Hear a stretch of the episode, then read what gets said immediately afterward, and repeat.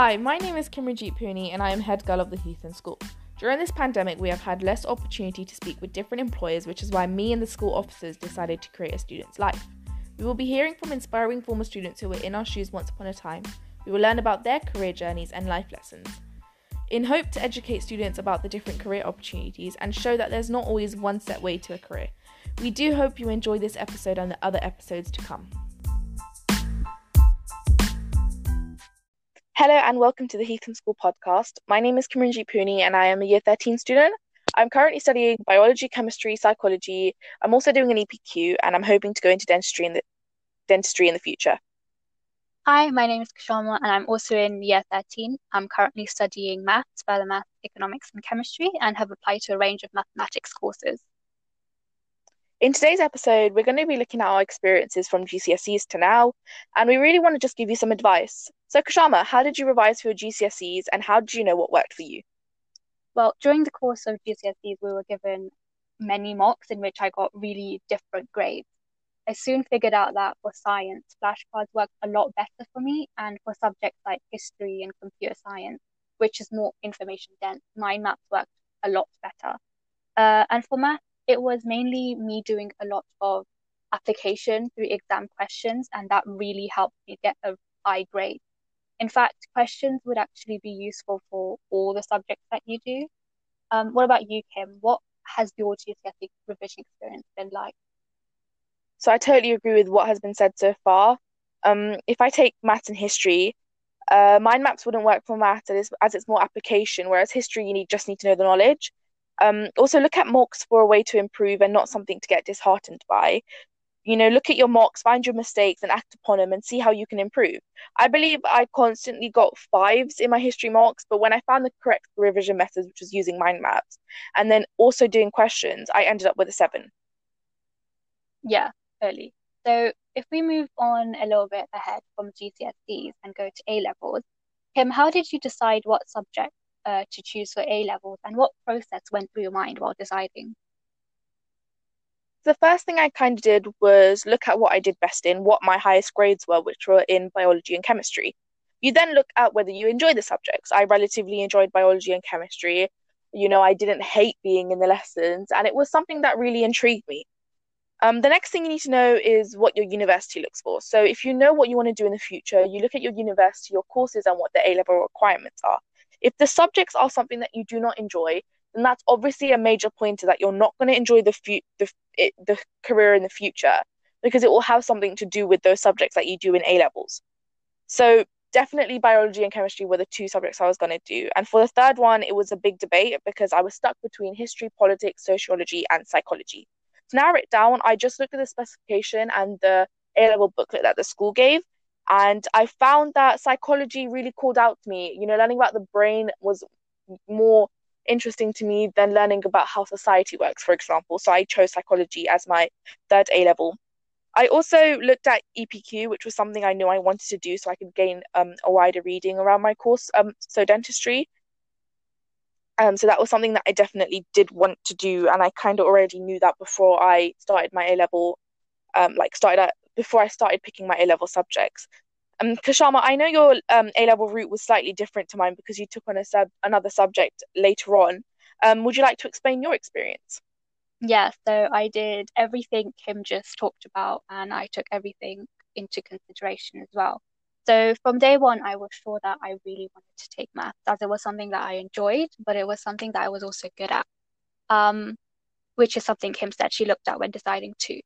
I further decided to take economics as it was something I had never done before, and I thought it would be something interesting to learn, which it has proved to be.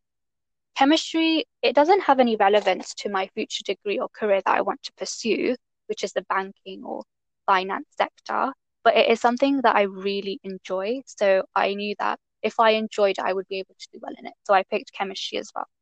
Later, I realized that maths was something I wanted to do at uni, so I looked at it and I researched it and I realized, well, I would need further maths for, for that. So I had to take on a fourth A level further maths. And I did that fairly late into year 12, which meant I had to do it externally as a private candidate, which came with its own struggles, but it also means I can work on it at my own pace. So, Kim, you mentioned you do EPQ. I don't think many people would know what that is, as it's not a very popular subject. Do you want to explain what it is and what your EPQ is about? Yeah, sure. Um, I can definitely explain my EPQ because this is not something I knew about until I saw my A level subject booklet. Um, I didn't even know it was a thing in my GCSEs. Essentially, it's an extended piece of writing that's about 5,000 words, and you look at something that's not in your specification or that you don't study in your eight, three A level subjects. Um, so, for example, I chose robotics and dentistry because it allows me to have a wider reading of my future course that I want to do in university. But it was also something I was really interested in. You know, you hear about robotics in the real world, but you don't really hear about it in, um, you know, dentistry. Maybe in like medicinal careers such as surgery, but I've never really heard about robots being used for your teeth. Um, so I think this was quite helpful because it helped me. It would help anyone actually to prepare um, your life into university. It teaches you to stay organized, and you know you may actually have to write a five thousand word essays in three weeks rather than two years when you're in university. So it allows you to find a pace before you actually do your university homeworks or whatever they're called, and it will definitely improve your time management. On that note, Kshama, how did you manage your time during year 12 and what helped you meet the five hours of independent study required for each subject? Yeah, so the jump from GCSE to A levels was quite large, and it was something that a lot of people told me prior to going into sixth form, but it still shocked me um, a lot. And you will soon realize how big the jump is when you all go into sixth form. Uh, I think the predominant reason for this would be the fact that you're so much more independent and you're just expected to be more responsible with your time. You'll have so much free time on your hands due to having free periods which at the start I did use as time to relax or time to hang out with friends, as I'm sure Kim and many others did too. However, you need to realize that this time isn't for you to relax, it's for you to study and to do your work. If you allocate subjects for each day or each period you have, it will be a lot easier to achieve five hours per subject that you are expected to do. Additionally, of course, teachers are going to be there, but it's your responsibility to go out and take the initiative to find the extra work to do and go to the teacher if you do not understand it. They will be more than happy to help. I think Kim would agree with what I have said and may even have some things to add to that. A hundred percent. I actually timetable my day using a notebook that's solely dedicated to schoolwork. So, for example, I write down Monday. So, if it's a Monday's date, um, I'll say I have um, school from nine o'clock to three ten, and I'll give myself about an hour break after school to um, just relax, you know, give myself a break from, you know, we just had school, um, do whatever I need to do that's not involving schoolwork. Maybe I go on a walk or ride my bike, for example, and then I'll start my homework or independent study around 4.30. Um, on my notebook, I'll say that I'll have an hour to do biology and what I'm going to do as well. I often find it hard to find what I'm actually going to do during that hour, so I always pre-plan that, so I'm not sitting there for the 10 minutes working out what I'm actually going to do then I give myself another break and then I'll write again, do an hour of chemistry, etc., etc. Something that I found really helpful was timing my homework. So I use the app Engross, which has a stopwatch feature to time my homework, and then I label it as biology homework, so it's always kept on my phone. And if a homework took one hour and 30 minutes to do, for example, then technically I only have three hours and 30 minutes of independent study to do. Essentially, tracking your time is very important because you'll know you you know what you're doing and then how long you're doing it for. Yeah, I would agree with that. Time tracking is incredibly important at sixth form. Um, along with that, another challenge that came along with managing time in sixth form was our UCAS application. And both of our UCAS applications have now been sent off, and we are now hearing from universities. Uh, Kim, perhaps you could share your UCAS experience and hardships that came with it. Yeah, so my UCAS experience would have been slightly different to Kshama's and many of you people listening right now because I was applying for the early deadline, which was October 15th, I believe, and I was applying to dentistry, as I said before.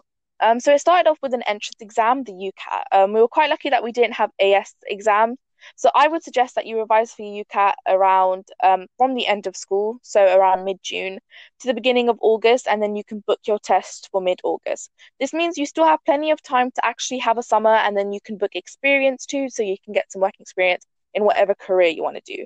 I personally left this too late, so I didn't um, sit my UCAT exam until September, which obviously clashed with my mocks when I came back which is obviously the worst thing you could do. So definitely give yourself enough time to revise for any entrance exam that you have to do. I would also recommend that you start everything for your UCAS application early. Um, so, for example, your personal statement, so you can redraft it as many times as you want. Because I sat my UCAT so late and then I had mocks as well, I actually ended up writing my personal statement a week before it was due. This is obviously not the best circumstances to be in, and I only redrafted it about four times. Obviously, that's not that bad, but it's better to get it redrafted more. And remember not to show too many teachers because you could get um, really confused because the advice could be very different. So I only ended up showing two teachers, which was my UCAS advisor and my biology teacher, as they kind of knew what I was doing and they know more about the course than, for example, my chemistry teacher. Um, so Kashama, obviously I said that our UCAS experiences were slightly different. Would you care to explain your UCAS experience and what you did? Um, yeah, because I also know that you took a uh, entrance exam as well. Yeah, so um, part of my UCAS experience was pretty similar to him. So yeah, I only showed my personal statement to my tutor, who is also a maths teacher, which was pretty helpful as I was applying for maths courses. And I also showed it to the UCAS advisor. And yes, I also had to sit an entrance exam for the MAT, which if I could go back to, I would definitely start preparation for it much, much earlier. Um, in terms of the content that you put in your personal statement, it's important to have some academic experiences to pin, especially for the top unis like Oxbridge, Imperial, UCL, etc. You can do your experiences such as shadowing a dentist or doctor for careers such as medicine or dentistry, but for mathematics or finance because it's more difficult to get experience. But there's a lot you can still do. Online, there are a multitude of free courses you can apply to, and you can talk about it in your personal statement. I applied to two online courses for math, um, and I talked about both in my personal statement, and that just showed how I'm willing to go beyond the specification at school and research more into the career that I am interested in. And especially right now in the current condition, it's difficult to gain experience outside. So these online courses would be extremely helpful. However, hopefully by the time it is your turn to do things like this, everything will have relaxed a bit so you can go out and actually get experience. Definitely. Lockdown has been so hard on all of us. Um, so Sharma, how did you manage your time during lockdown? And what did you do to keep motivation up? I know everyone right now is um, feeling it quite hard, especially because we are in the second or third lockdown. Um, and it yeah. is hard to kind of, you know, move away from online learning than to doing separate work that's that's not required during lessons. Yeah, definitely. Lockdown has uh, been a very big challenge for not just me, but for everybody. And this is the second time we've been thrown into it. So the first lockdown was a little bit more difficult, partly due to no online lessons and also me having lack of routine and motivation. This lockdown I seem to have learned from the last. So uh, from the start of lockdown, I knew if I didn't get a routine down, I would not be having very productive days. So I created an Excel spreadsheet where I allocated different subjects to each day, and more specifically the topics, such as chemistry, amines. This helps break down the tasks so it's not one big overwhelming list. Additionally, I've been making my notes for subjects prior to when we do them in lessons, as split learning is a method that really helps me and in the end saves me time, as I'm not leaving making my notes too late. I've also tried a new technique where I do my homework on the weekend and do only revision on the weekdays, which allows me to complete all my revision and homework well without anything clashing or me um, getting distracted and not doing something. Uh, so, what tricks have you been using, Kim? My tricks are pretty similar to yours, Kashama. I'm not going to lie. Um, like I said before, I timetable my day to the minute, and especially during lockdown, it's so important not to beat yourself up if you're not doing too much work. Obviously, don't do any work, but as long as you're trying to do some, that's still good considering the conditions that we are in if you're only going to do an hour a day or even an hour a week, at least you're doing something. And over time, your tolerance will build up, and then you can slowly start doing more work by each day or week. Um, something that I have recently learned is um, that when you study, it's not about your motivation, it's about your discipline and how you, hard you are on yourself to actually go sit down, pick up the book, and revise or do whatever work that you need to do. Um, in a way, you're kind of forcing yourself to sit down and do the work. I know it may not sound great to force yourself, but over time you'll eventually start to sit down and do the work by yourself. And, you know, you'll end up wanting to study because you kind of put yourself in a situation where you're not always doing that, but doing that when you're designated to do your work. So everyone knows it's hard right now to do work, but as long as you're trying to do as much as you can, you know, and you know how much your 100% is, that's all you can do. Yeah, definitely.